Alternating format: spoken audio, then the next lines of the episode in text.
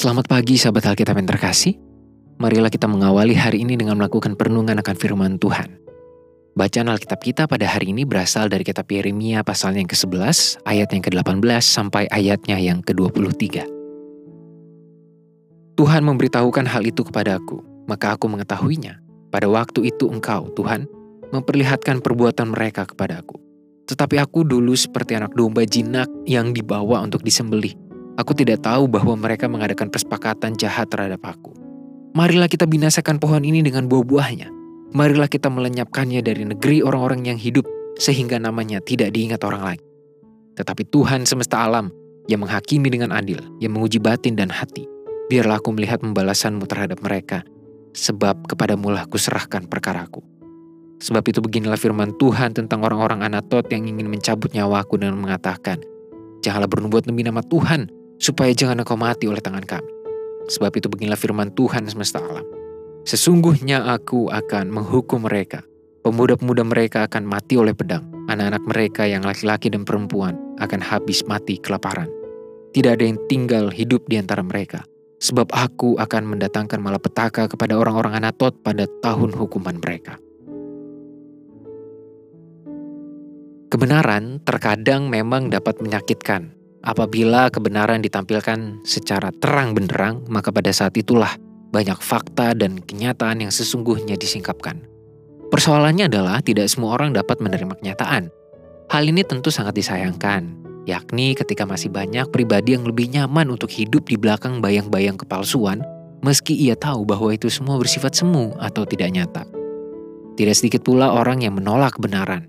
Perlawanan ini pada umumnya diberikan oleh mereka yang melakukan kesalahan dan tidak ingin kesalahan itu diketahui oleh orang banyak. Bahkan, tidak jarang seseorang yang melakukan kesalahan akan berusaha membohongi dirinya bahwa hal yang dilakukannya bukanlah sebuah kesalahan.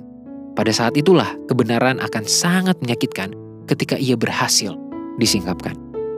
Aksi kenabian yang dilakukan oleh Yeremia melalui berbagai kritik dan seruan pertobatan telah menjadi tindakan yang menyingkapkan kebenaran secara khusus terhadap orang-orang di Anatot sebuah wilayah di dekat kota Yerusalem.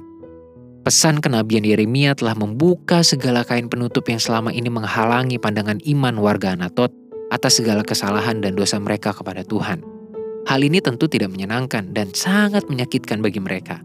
Oleh sebab itu, muncul ancaman yang diberikan oleh penduduk Anatot kepada Yeremia, bahkan mewujud dalam sebuah sikap yang dapat merenggut nyawanya.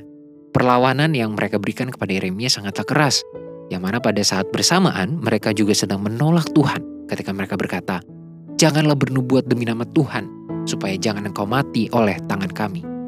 Sahabat Alkitab, melalui perikop ini kita telah melihat betapa sulitnya menyuarakan kebenaran yang sering kali tidak menyenangkan banyak pihak hingga menimbulkan perlawanan yang cukup kuat.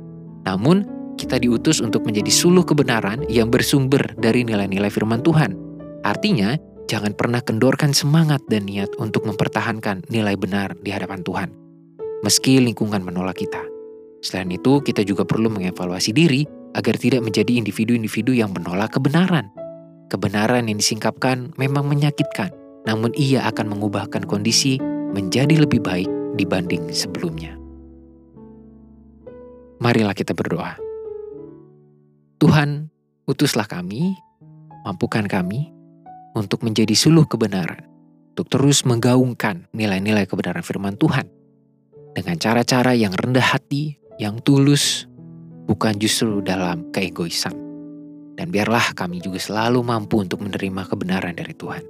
Hanya di dalam nama Tuhan Yesus, kami membuka diri kami dan menyerahkan hidup kami. Amin.